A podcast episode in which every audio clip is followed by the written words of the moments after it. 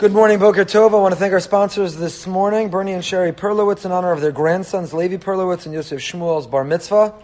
Mazel tov, you should have a lot of nachas mirza Hashem. As always, we're going to do an overview of the parsha, and then we're going to delve into a specific psukim. I was happy this morning to find I had left myself a note where we left off last year, so we can we can pick up exactly from that pasuk. So first, an overview of the parsha. Parsha's Vayera, page seventy-eight in the ArtScroll Stone Chumash.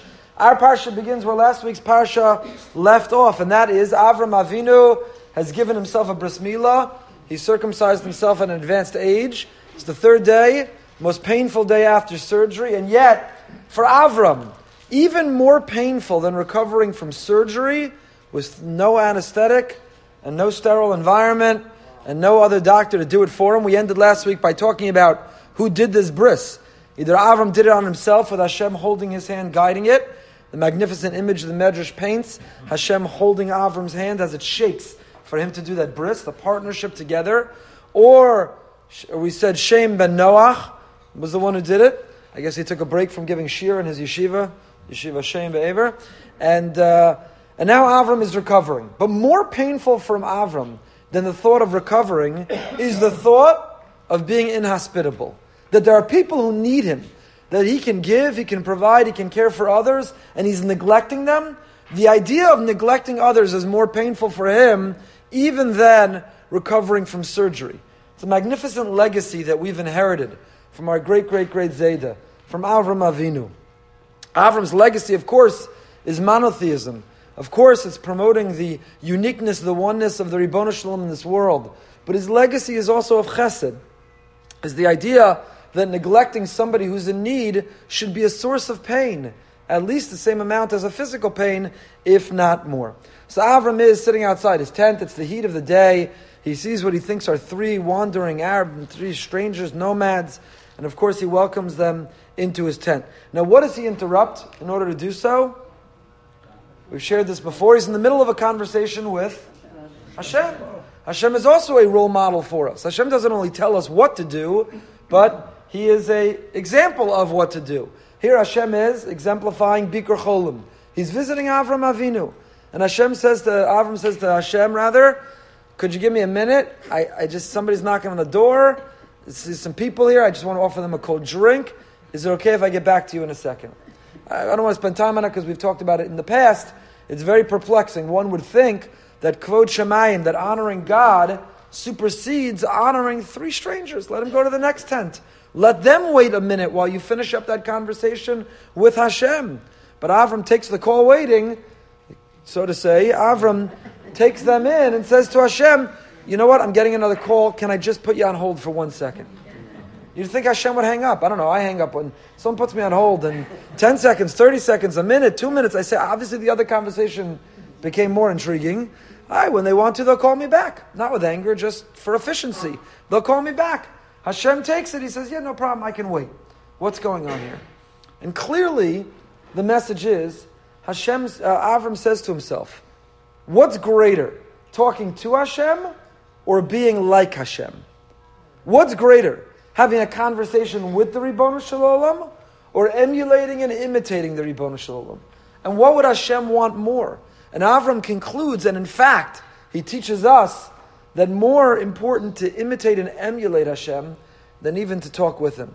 This is the idea behind the halacha that you're in the middle of Kriya Shema and depends between paragraphs, the middle of a paragraph, initiating, responding, but all the different circumstances you interrupt because kavod abriyos bein adam lachavero. How are you mekabel ol malchus shemayim and ol mitzvos? The themes of Shema are honoring the dominion of Hashem and accepting His providence, our responsibility, the yoke of mitzvos. So one is not interrupting those things to talk to someone else. One is fulfilling kabbalas ol malchus Shemayim by imitating Shemayim.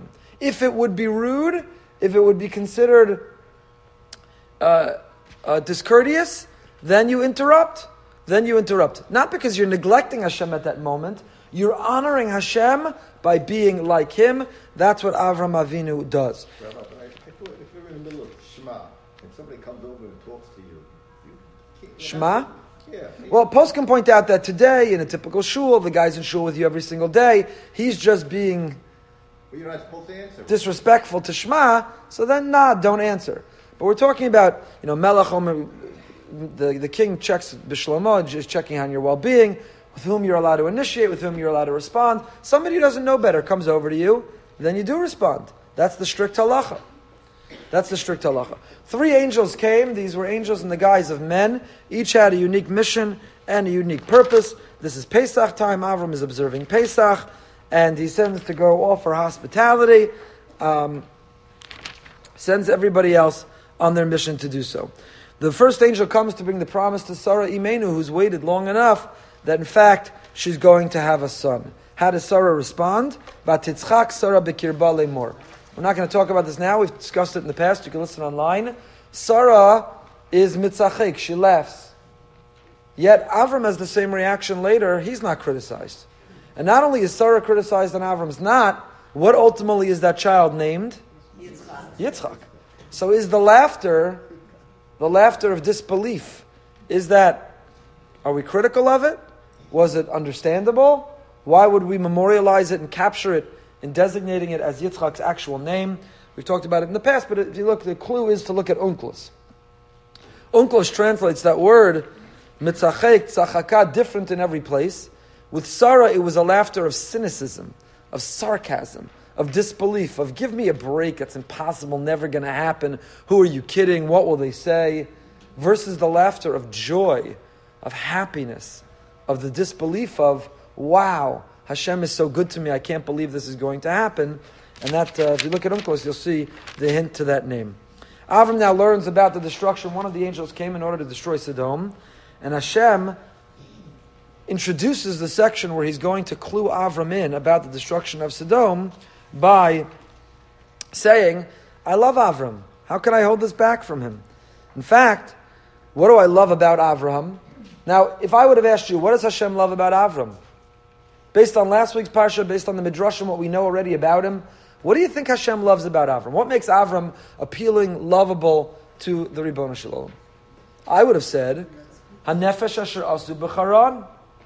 Avram Megayer as ha'anashim, Sarah Megayer as ha'anashim. Avram and Sarah are the first outreach professionals. They're the first outreach volunteers. They're, they're transforming the world. Ethical monotheism, a world that is consumed by paganism and idolatry. Avram comes to the conclusion, maybe even at three years old, there's only one God.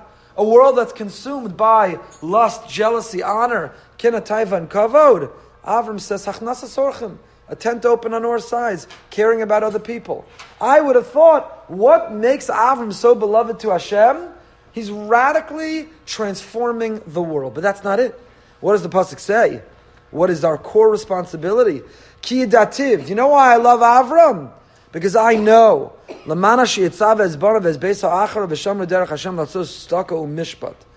why I love Avram? Because the way he's raising his children because the way he's raising his children now, will raise his children because he's, trans, he's transmitting the value system to the next generation. I love Avram because of the continuity he's created. And what are those values that he's transmitting to the next generation? Laso tzedakah umishpat. Justice and righteousness. Right? Not the chumras, not, uh, again, not to in any way diminish halacha. Avram observed halacha even before it was given. And halacha is the backbone of our lives. Halacha is the expectation, the demand Hashem has of us. But the halacha is a platform to pursue an agenda of tzedakah umishpat. You can't observe halacha while neglecting tzedakah umishpat. The system of halacha is to be able to promote in Hashem's world His vision for tzedakah umishpat, for justice and righteousness. So it's very instructive that when Hashem reveals what He loves about Avram, what is it? It's that He's not that He's changing the world outside. It's what He's doing for His family. That He's showing up. That He's present. That He's successful in transmitting these values to His children. That's A. And what are those values? Tzedakah umishpat. He tells Avram, "Look, I can't hold it back from you. You're my confidant. You are the one through whom I want to change the world. How could I hold it back from you?" You need to know I'm destroying Sodom. And the part that we're going to come back and look at more carefully is the negotiation, the protest that Avram enters into with Hashem on behalf of Sodom. Spoiler alert, Avram loses the negotiation. Got to go to the next section. Spoiler alert, Avram loses. Hashem is determined to destroy Sodom, and in fact, he destroys Sodom, but he saves Lot. Avram continues to show that personal responsibility for Lot, whom he calls, Lot until now is called the Ben Achiv, he's his nephew. But when he's going to intercede on behalf of Lot, in last week's Parsha, in the War of the Four and Five Kings, in this week's Parsha, he calls Lot my brother. Now, Avram didn't get confused between his nephew and his brother. He knew the difference in the family tree. When Avram says my brother, what he means is he's the first to take responsibility for another. The Dor HaMabul, the Dor Haflagah, Cain and Hevel, even Adam and Chava.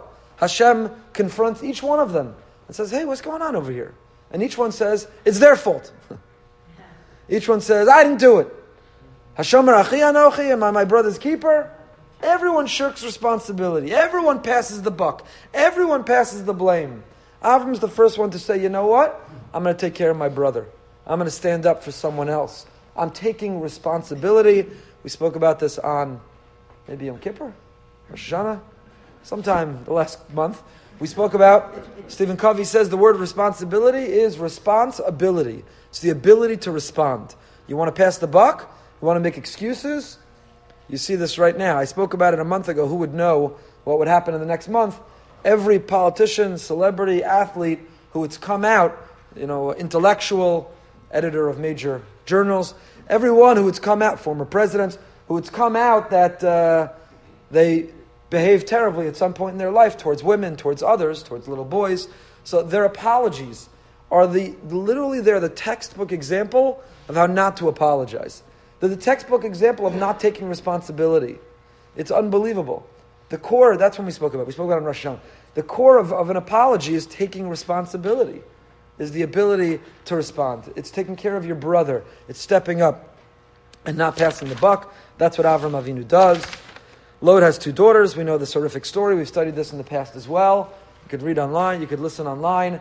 Why Mashiach descends from such a... Uh, I don't know, what could you say? Checkered, tainted background. Through each Lot and his daughters, Yehuda and Tamar, David and Bacha, each, all the lineage of Mashiach, Mashiach's resume, if he has to list his yichus, right? No one's dating Mashiach. No one's letting their daughter date Mashiach. If you look at the resume, reveals a tremendous flaw of the resume. But let's leave that aside for a moment. It means your daughter could lose the, the shidduch with Mashiach because you're focusing too much on, on the yichus. But in any case, such a checkered yichus, what's really going on in the story here of Lot and his daughters? And just to give you an insight, we've spoken about this, Rav Moshe. Rav Moshe Feinstein Zatzal talks about in Europe, this individual had this dream, Lot's daughters come to him, he had spoken negatively about them based on the Parsha, and they explain. Rav Moshe writes this. This is not uh, some Baba Maisa, this is Rav Moshe Feinstein. He says uh, they came in this dream to this man that, that Rav Moshe was at his deathbed, and they say to him, Look, we thought that this was like after Noah. Hashem, had, when he destroyed Sodom, we thought he once again destroyed the whole world. And we thought we had a responsibility, like the generation of Noah, to repopulate the world. We're not licentious, immoral, corrupt, having this, uh, this um, incestuous relationship with our Father. We thought we were repopulating the world. There was a noble intent. And you see in the, in the names themselves of these these uh, countries that come. But in the reward, Rus HaMoaviyah is born from Moav, which results from this union. And of course, from there comes Mashiach. Sarah is abducted, Avram gets her back, Yitzchak is born, Hagar and Yishmael are expelled from the house. And here too we have something unbelievable. Sarah Imenu determines that Yishmael is a bad influence on, on uh, her precious Yitzchak, for whom she's waited so long also worthy of discussion another time. When do we say there's room for everyone? Because everyone belongs even to Yishmael. And when to protect, and preserve your Yitzchak, you have to say it's time for Yishmael to find somewhere else. Another school, another camp, another neighborhood. I'm not giving an answer on that. It's a very complex, it's a very difficult question. Usually the answer determines. If you're Yishmael's mother or father, you have to give him another chance. If you're Yitzchak's mother or father, how could you dare expose my Yitzchak to these other influences that are going to bring him down. So, who, what's the real truth? You need some third party objective to be able to determine what's right.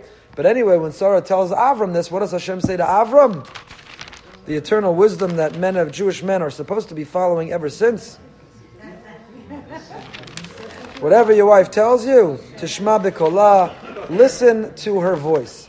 Whatever she says, when she says jump, you say how high. So Avram, in fact, expels Hagar, his first son Yishmael. Does Avram love Yishmael? How do we know Avram loves Yishmael? How do you know Avram loves Yishmael? Because at the end of the parsha, when Hashem says momentarily, we'll get to it. Kachna is bincha. Avram, take your son. What does Avram say? I, I have two sons. Which son? It's Yechidcha. Come on, Avram, your only son. My only son. Each one is an only son to their mother. Asher Ahavta. Avram. Enough playing around. The one you love. Says Hashem. I love both of them. Hashem says, you know what, Avram, you're incorrigible. Es Yitzchak! Take Yitzchak, go on the mountain and slaughter him. Hashem goes through this whole process, maybe just to reveal to us that Avram considers Yishmael also his only son and also the son that he loves. Asher Ahavta. Oh, Asher Ahavta, my Yitzchak. No. Asher Ahavta, which one? I love Yitzchak and I love Yishmael. Very telling about his relationship with Yishmael, despite the disappointment in Yishmael. It's an incredible medrash. Again, we've spoken about in the past. I don't want to take the time. Yishmael shows up when Avram dies. Yishmael shows up for the funeral. And the pasuk says that next week's parsha that Yishmael and Yitzchak stand side by side and give the hesped for their father. What? Yishmael has been expelled from the house, cut out from the legacy. He shows up. You can picture Yishmael showing up on his on his um, on his motorcycle, and he's got tattoos and he's got piercings He's wearing his leather vest. He makes his way to the front of the room. There's Yitzchak Mistama. He's got a long beard and payas. And uh, Yitzchak and Yishmael stand side by side and they give a hesped. How? There's a beautiful medrash, which we don't have time for now. But I'll, I'll tell you a hint. Aside from that medrash, maybe it's the Asher Ahavta. If Avram could tell Hashem, look, you tell me the son I love, I love both equally. You don't think Yishmael felt that? Even when he was expelled from the house even when Avram practiced tough love. And sometimes parents need to practice tough love. But the key is that the child, even when they're expelled from the house because of the tough love, they have to know Asher Ahavta. This is not as a punishment, it's not punitive. This is out of love for you. Asher Ahavta. If Hashem knew it, Avram could tell Hashem Asher Ahavta, then Mistama Yishmael also knew it, and maybe that's why he doesn't ever stray too far, and at the end he comes back in order to honor his father. So despite his love for Yishmael, when it's time to expel him, tough love he does. Hagar and Yishmael go, they have nothing to eat, they have nowhere to go. Yishmael is about to die, they run out of water. And what happens? What's Hagar doing? Ki amra al ereb She walks away. And why does she walk away? The pasuk says she can't bear to stand to watch her little Yishmael die. Who is Hagar making it about? herself. Herself. What do you mean you can't stand to bear to watch? This is your son. This is your flesh and blood. Hold him in your lap. Stroke his hair. Put your hand on his cheek. Give him whatever chizik you can. But Hagar makes it about herself.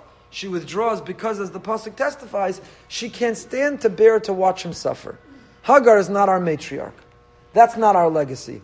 We spoke about in Simchas Torah and the Shir for Women about empathy that the Jewish legacy is not of Hagar, I can't stand to bear to watch you suffer. It's empathy. I am nose ba'ol im chavero. I'm suffering with you, side by side. I'm carrying your burden with you to lighten your load a little bit for you. And we spoke about the contrast between Hagar and Aaron. When little Moshe is in the basket and it says the lad is crying, Moshe has just been described as a tinok, as a baby. Which is he? Is he a baby or a nar? comes along the Baal HaTurim and says, the Nar is crying. That's not Moshe in the basket. That's Aaron. He was hiding behind the tree, behind the bush. He was watching what will be with Moshe, and he's crying because of the empathy he feels. He's part of this journey.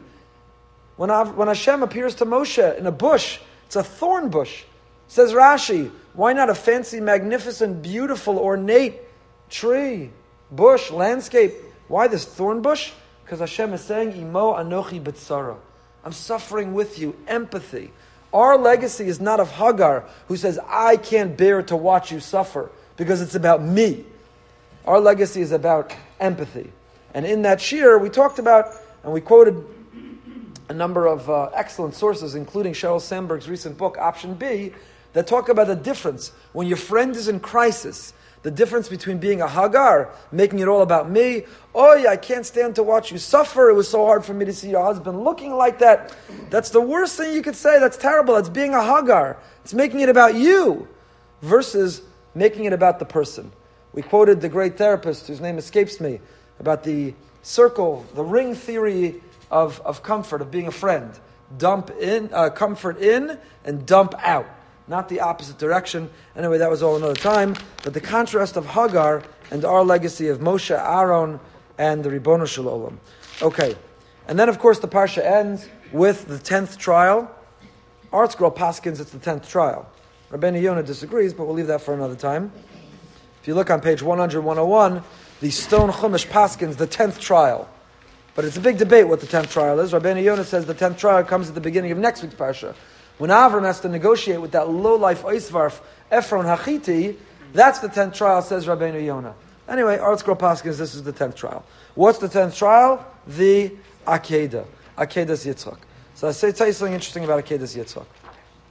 Something new I saw this year. Of course, the Akedah is the most perplexing, maybe, passage in the entire Tanakh how HaKadosh Baruch Hu could demand it, how Avram felt the strength to do it. You have to understand, to put this trial in context, this is not just, hey, Avram, do something unimaginable. This is, hey, Avram, you know how you've spent your whole life building this reputation? You've taken out ads on radio, TV, newspaper, you've written op eds, you stand on a soapbox everywhere you go, and you tell anyone who will listen stop sacrificing your children. It's paganism, it's idolatry, it's corrupt, it's immoral. There's one God and He wants us to be kind, and you've been preaching the vision for the world. So, you know, Avram, you've been telling anyone who will listen, you are the poster child for not killing your child. I have something I need you to do. Oh, and also remember how you waited all these years to have that child, through whom this legacy you've built will continue, and there'll be some continuity? Yeah, I, I have something I need you to do. I want you to take the child you waited so long for, and I want you, for the world to see, to kill him. And why are you sacrificing him? Because God told you to do so. Could you imagine that trial? Go against everything you've been preaching, everything you've been living, everything you stand for, everything you've built, everything you worked for. And what does Avram say? Okay.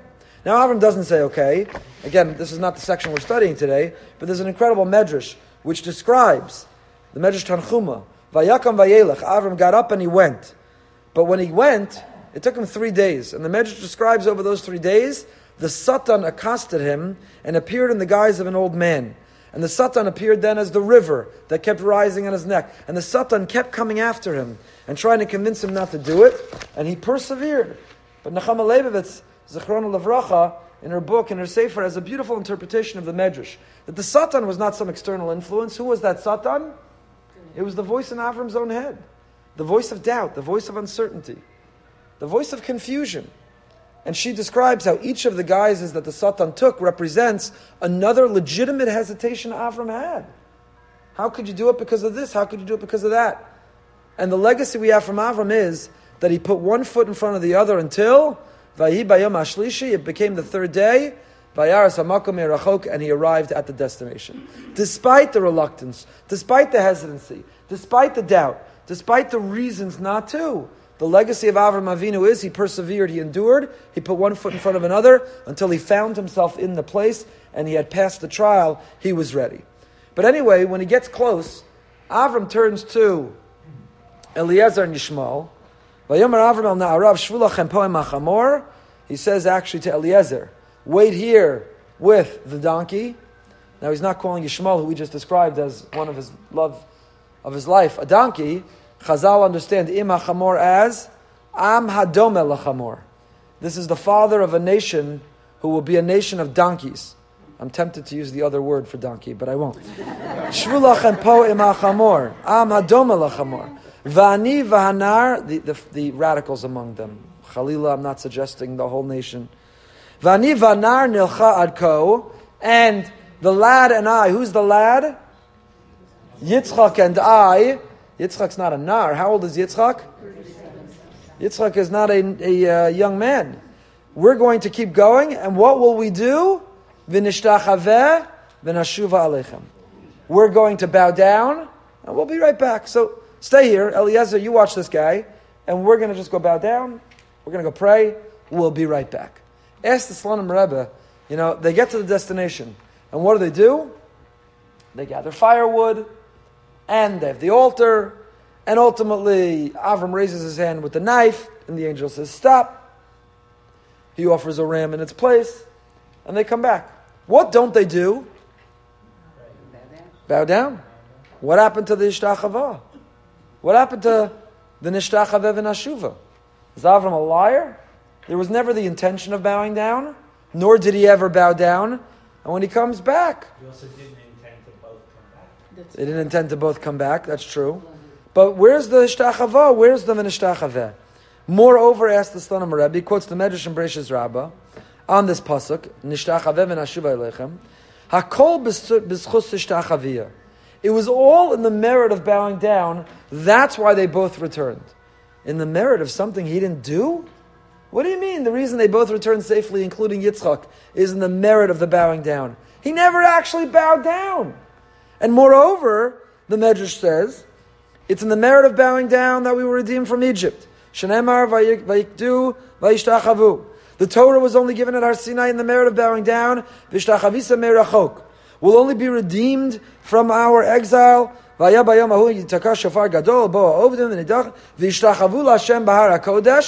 only be redeemed from this horrible exile in the merit of bowing down. What's with the bowing down? What's with the shtachava? So Avram says we're going to do this thing. He never intended on doing it. The Medrash says it all went well. Why? In the merit they bowed down. They never bowed down. Bowing down is why all these good things happen to us. What's with the bowing down? The Slonim Rebbe develops a beautiful idea. I encourage you to read it inside in his Nesivos Shalom. Hishtachava is another way of saying bittel, being mevatel. What is the idea of hishtachava? It's taking a knee. We only take a knee not to protest. We don't take a knee against an anthem. We don't take a knee against a flag. We take a knee ulecha techra koberach. V'anachnu korum u'mishtachavim. Every day. Are we mishtachavim? We don't get on the ground and prostrate ourselves with our hands and legs. We don't do that. And yet we're describing v'anachnu korum mishtachavim. Says the Slonim Rebbe, what's mishtachavim? Is bittel.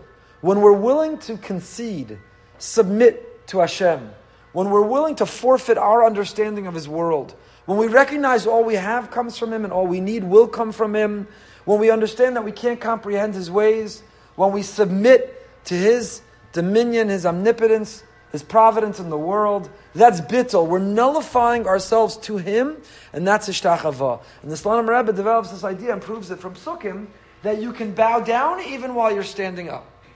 Bowing down is not just a physical posture. Bowing down is a state of being. Bittul, dvekas and Hashem. So Avram says we're going to bow down. He doesn't mean when I get to the top of the mountain I'm going to lie on the floor. What he means is I'm only going to the mountain because I'm bowing down to Hashem. I'm being mevata myself to Hashem. And it was in the merit of Avram's willingness to submit and forfeit his understanding of everything, to go back and violate all he had dedicated his life to. It was only in that merit that they come back safely. And the same is true with each of these major milestones, significant phases, and that's another component of the Akedah and its test, and that's another legacy Avram leaves for us, is the capacity to let go and let God. The capacity to be mevatel ourselves to Hashem when there's a conflict between how He's running the world and how we want Him to run the world. And there's a conflict between our comprehension, there's a conflict between our want and what He's giving, to be able to have that, that power to be mevatel ourselves. Okay, let's go back now and look at these psukim. We're going to study Perik Yerches Pasuk Chav Beis. It's exactly where we left off last year. Chapter 18, verse 22, page 82 in the Art Scroll Stone Chumash. And here we are, right after Hashem has told Avram, Avram, I love you. Why do I love you? Because you stand for justice and righteousness and you're transmitting it to your children. And because I love you, I can't help but let you in. I have to tell you a secret. I got to tell you a secret. Can I confide in you? You know what the Jewish notion of a secret is? The Jewish definition of a secret is something you tell people one by one. When Hashem tells a secret, it's really a secret. And Hashem says to Avram, I got to tell you something. Pasuk, we're up to Pasuk Chav Beis. Again, that's where we left off last year. I'll just, last year we ended off on the previous Pasuk. Ve'erda na ve'ereh akasa ba'ilai asukala. Hashem says, I hear the cries of Sodom. I'm coming down to check it out. Does Hashem have to come down to check it out? We always find that Hashem comes down. Where else do we find it? With the ego, we find it. We find it. We, what do we say for all slichos? It's already out of your memory. Elul, slichos, Rosh Hashanah, Yom Kippur, Ne'ilah. But what do we say? What do we say? Vayered Hashem. Hashem comes down. Vayered Hashem. Er dana. With Migdal Bavel, he comes down to check it out. With Sodom, he's coming down to check it out. Later, Chaytegel, he comes down to check it out. Why the image of Hashem, who's omnipotent, knows everything, can see it from anywhere, he doesn't exist in space. Why, what message is he trying to convey with the notion of Erda? So last year we quoted Rav Schwab, Zatzal, Rav Shimon Schwab in a Sefer as a beautiful pshat in Erda. Go online and listen. Pasach of Beis. Vayifnu mishama anashim vayalchu Sodoma. The Avram Odenu Omeid Lifnei Hashem. The men had turned from there and they went to Sodom, while Avram was still standing before Hashem. Says who are these men? These are still the angels, the angels in the guise of men. Says Rashi, Vayifnu Misham, Mimokum Sha'avram Livam Sham. From the place that Avram had escorted them to. Avram has got a limp. Avram is in the worst day of recovery from an adult circumcision, nevertheless is still so committed to hospitality that he's escorting his guests out. V'Avram odenu amed lefnei Hashem says Rashi, v'alo lo halach lamod lefanav, baruch hu. Why is the pasuk describing that Avram still standing in front of Hashem? Wasn't it Hashem who went to visit Avram? Not the opposite way around. Who went to whom? Hashem went to visit Avram, not Avram going to Hashem. V'yamalo zakas dom v'amaraki rabbah. Vayal Hashem Avdenu Omeid al Avram. It should have described Hashem as still being in front of Avram. Ela Tikun Sofrim Huzeh. Wow, what does Rashi mean? Tikun Sofrim Huzeh. Is it a misprint? Does our sacred Torah have a misprint? Open any Sefer Torah in a shul, you're not going to find it written differently. Hashem Adenu Omeid Lefnei Avram. It says universally, Avram Adenu Omeid Lefnei Hashem. Is this a misprint Divrei Sofrim? So if you look at the Sifsei Chachamim, he explains what Divrei Sofrim. Eina kavana chalila she'osifa o she'osiru amashikasim b'Torah. Afilu os achas chalila.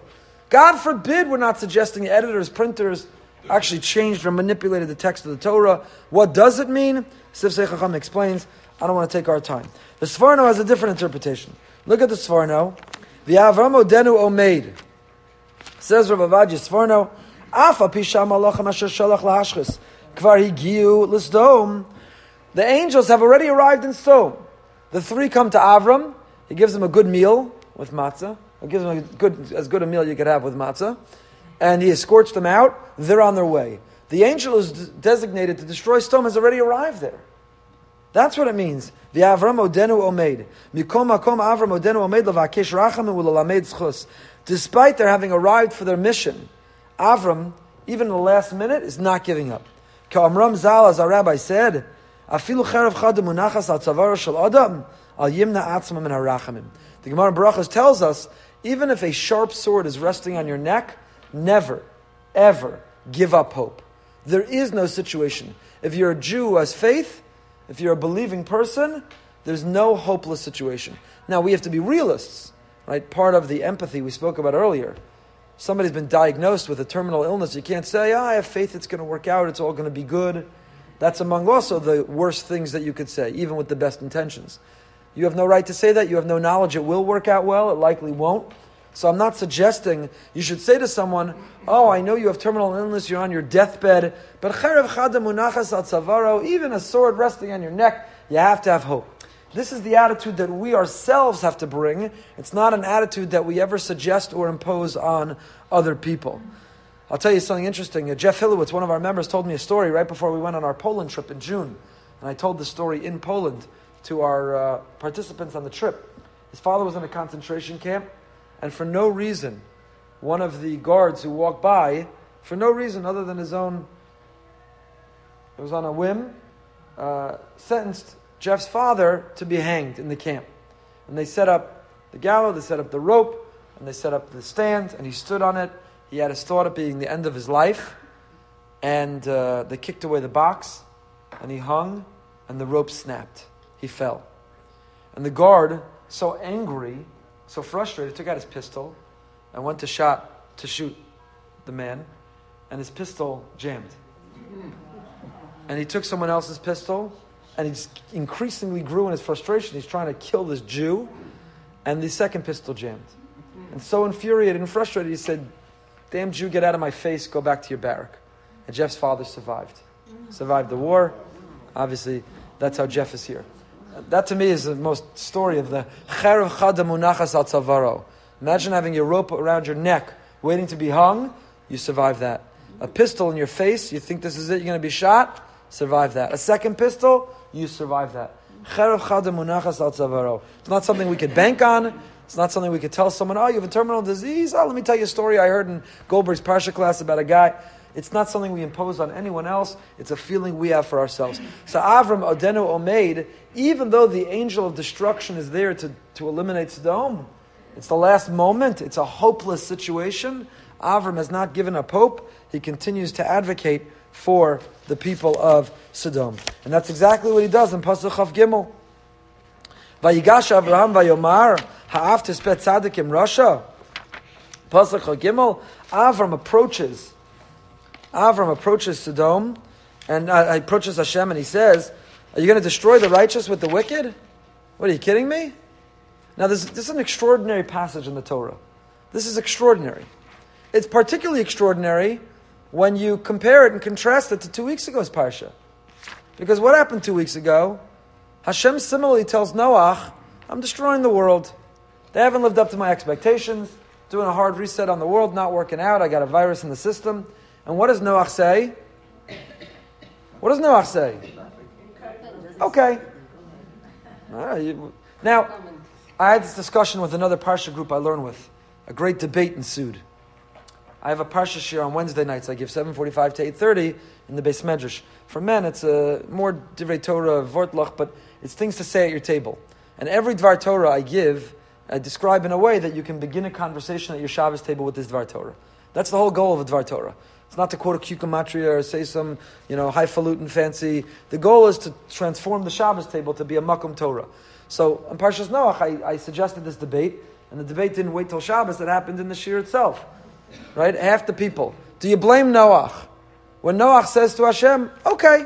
Hashem says, look, I'm omnipotent, I'm perfect, I'm, I created the world, and this is how the world's failing me, and here's my plan. I'm going to destroy them, I'm going to continue it through you. And Noach says, okay. Do you blame Noach? So half the group said, of course not. Noach did the right thing. He's Hashem. Who are you to tell Hashem do it differently? Hashem, creator of the universe, says, This is my plan. You say, Okay, that's our job. The other half said, No, what do you mean? Look at Avram two weeks later. Avram says, Look, Hashem, in the end of the day, you're Hashem, whatever you choose. But I have to protest. You have to give me a chance to protest. From my finite position, from the way in which you created me to understand the world, I have to protest. I have to object. So it's debatable. It's arguable that Noach did the right thing. One could look at this section and say, Avram is an enormous mechutzaf. Avram is a heretic, Khalila. But one could say, Avram's a heretic. If you accept and believe in Hashem, you don't challenge him. You accept passively what he says. Who is he to protest? Elamai, what do we see? Noach, Tzadik B'dorosov. At the end of the day, Noach's indifference, his lack of protest, makes the Navi Yeshayahu call those waters Mei Noach. Had Noach protested, maybe the flood wouldn't have happened. They're called by his name, Mei Noach. Whereas Avram has this legacy, Avram is the man who objects and who protests. So it's not an expression of heresy or of chutzpah, it is a model for us. And it's a model for us when we see things. I would I like to say that this is the first model of davening. What is davening if not protesting and objecting to Hashem? Hashem, my beloved friend is sick, I protest. It's unjust. I don't accept it. Hashem, Israel is being targeted Israel, my brothers and sisters in Israel have 15,000 rockets and tunnels being dug. I'm protesting, I'm objecting. Hashem, injustice inequality. What is davening if not protesting, objecting to something about the way Hashem is running his world? And what gives us license to do it? Avram Avinu. Moshe Rabbeinu later, they are the ones who give us license. Now it's shocking that Avram does it. Not only shocking for the reason we just said about Hashem, it's shocking for another reason.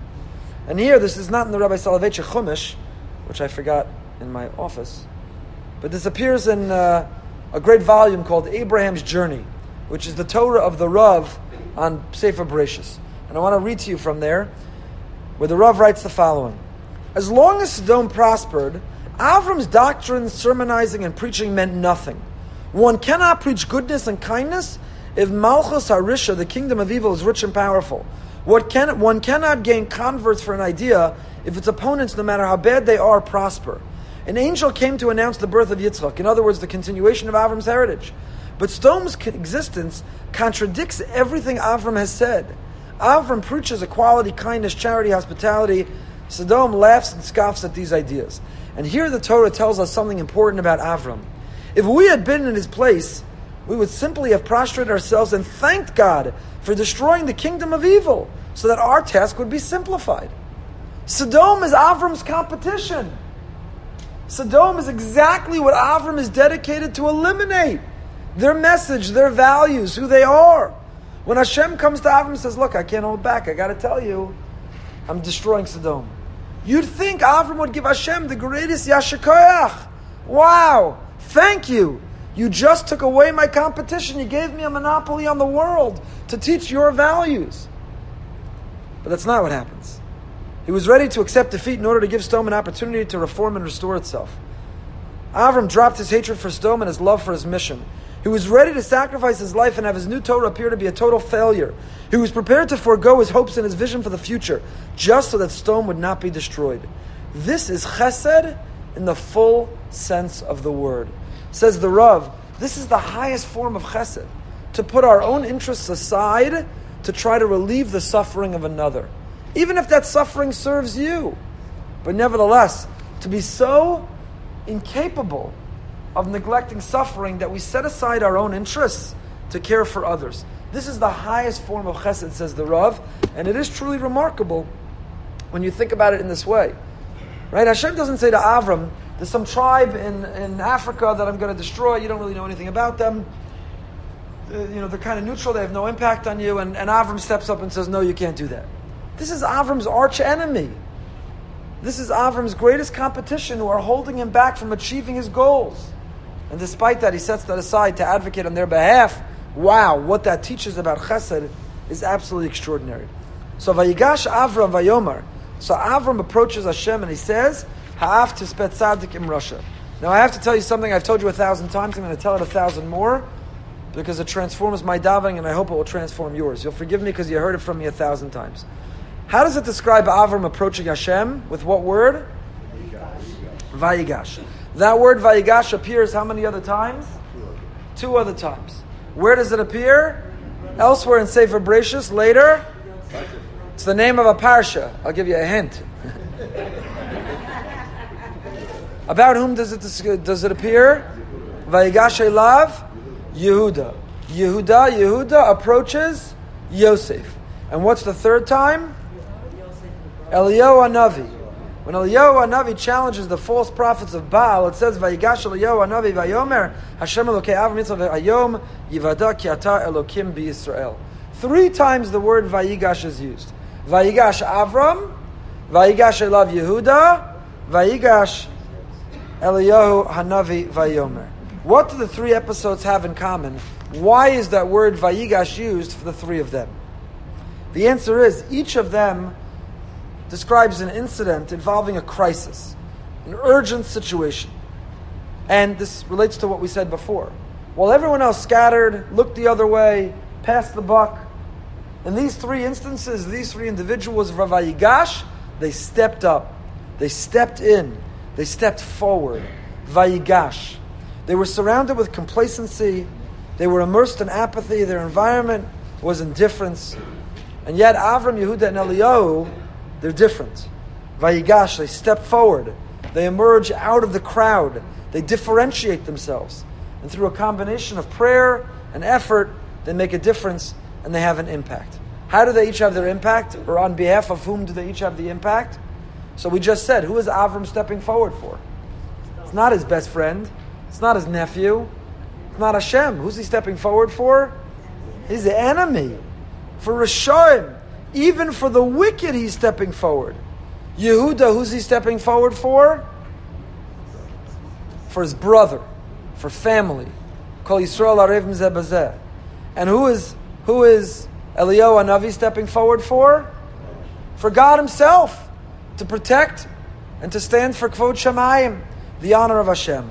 The Ramah and Shulchan Aruch of Moshe Isserles quotes from the Rokeach, a medieval commentary, that these three times the word Vayigash is used is the origin and source for something we do every day, three times a day. You know what it is? How do we begin the Amida? I take three steps forward. Why do I take three steps forward? I leave the place I once was. Now I'm Omed Lifnei HaMelech. It's the Amida. But the Ramah quotes the Rokeach who says, Rokeach who says, these three steps correspond with the three Vayigash. I take one step, and I even advocate for the Rishayim, the low lives in the world. And I say, Hashem, have mercy on them. My second step, I advocate for my brother. I'm willing to come out of the crowd to fight on behalf of my brother. And the third step, I say, Hashem, people are trampling all over your vision for the world. I'm here to stand for you. The three steps we take for the Amida correspond with the three Vayigash, a willingness to step out of the crowd and advocate for even Rishayim, for our brothers for Klal Yisrael, and also for and also for Hashem. The Taz, who has a commentary on Shulchan Aruch, has a, a sefer on Chumash called Divrei David, and the Taz writes there, who is Avram advocating for? The tzaddikim or the Rishayim?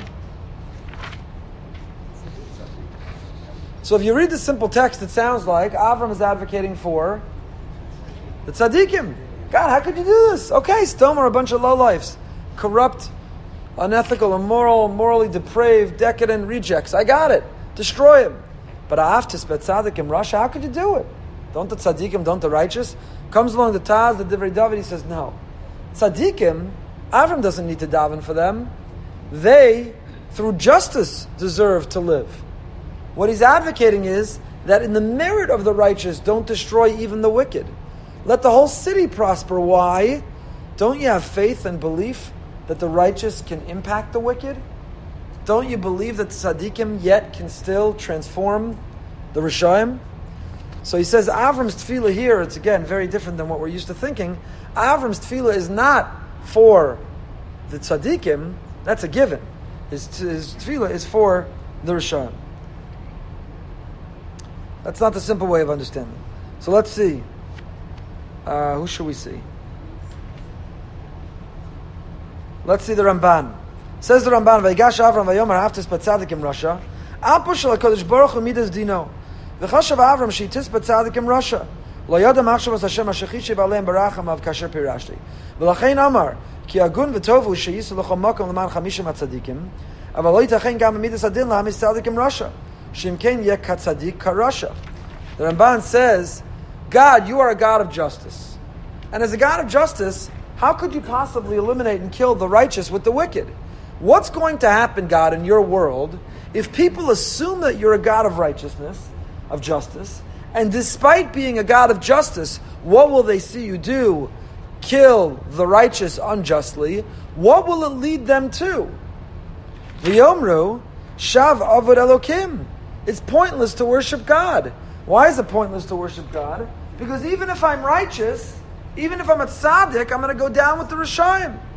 So says the Ramban, Avram's strategy was to say to Hashem, Hashem, if you want people to be motivated, if you want to create an incentive to be righteous, then you can't kill the righteous with the wicked. Because what reward there is there then for being righteous?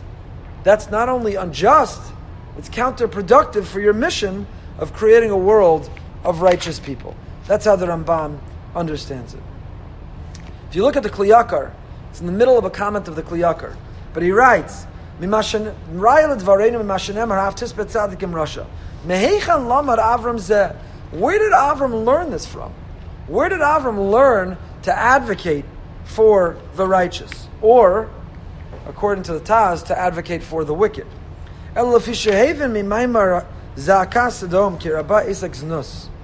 What was the downfall of Sodom?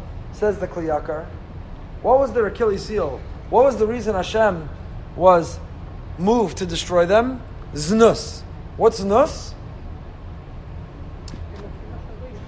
Znus is uh, promiscuity, licentiousness, sexual immorality. V'chol makom she'atamot says znus, under al-mosya bala olam, v'horeges tovim v'ra'im.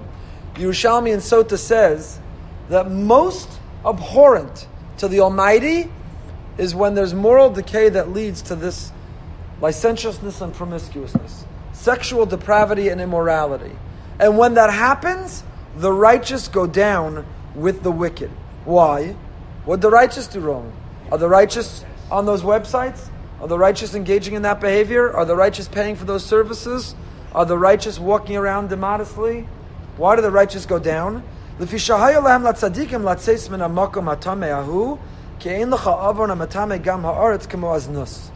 Because the righteous failed to disengage. They failed to separate themselves. They failed to object and to reject that growing moral decay. Because nothing contaminates the earth like this sexual moral decay.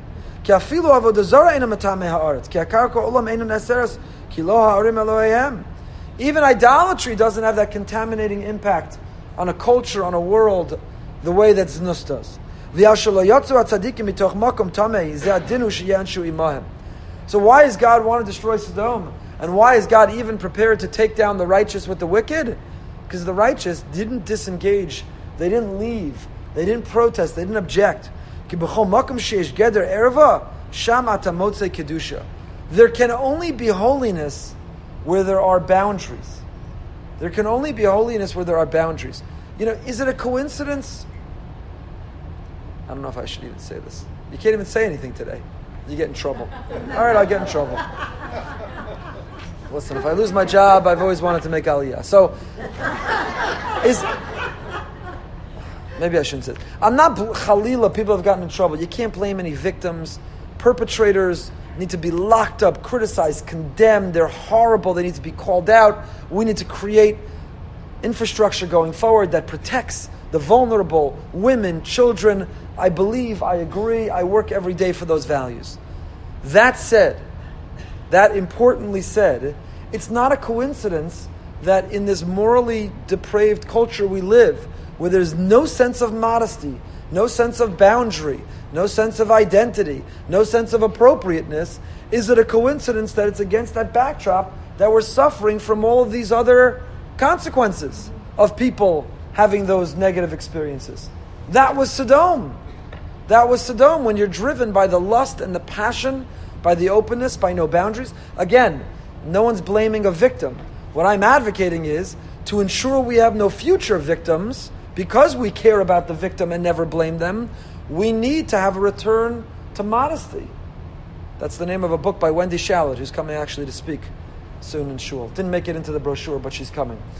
And, and that's, that's what the Kliyakar is describing. Sodom was an absolutely morally depraved, corrupt, boundaryless, immodest society.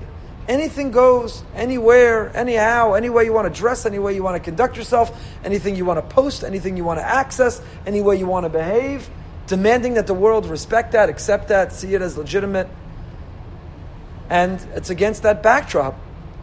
A culture, we live in a world where marketing and PR I mean, we can't have it both ways. The entire marketing industry is leveraged on turning women into sex objects. And then, now there's backlash. How could people possibly ever see women in that way? So we have to readdress the way that we see the world, run the world. Again, Khalila never blaming a victim, advocating and protecting victims, but it's exactly what the Kliyakar says. B'makom sheish geder erva, sham atamotza kedusha. Only when there are healthy boundaries of modesty can you have holiness. So a Sodom which lacked it couldn't have holiness.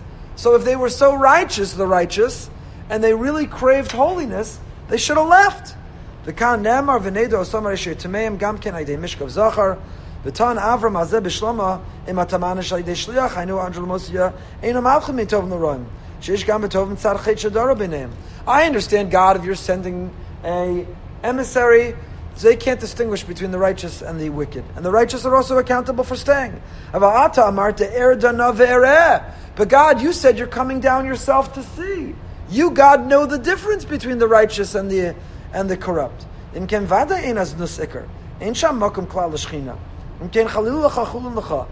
therefore, the Kliyakar says that's what's going on here in this in this conversation. We have a lot more. We did two psukim, not bad. I can make my note now and know exactly where to pick up. Next year, Pasuk Chaf Daled. Two psukim. Okay, we made our way, but we'll pick up from here, Amir Hashem, next year.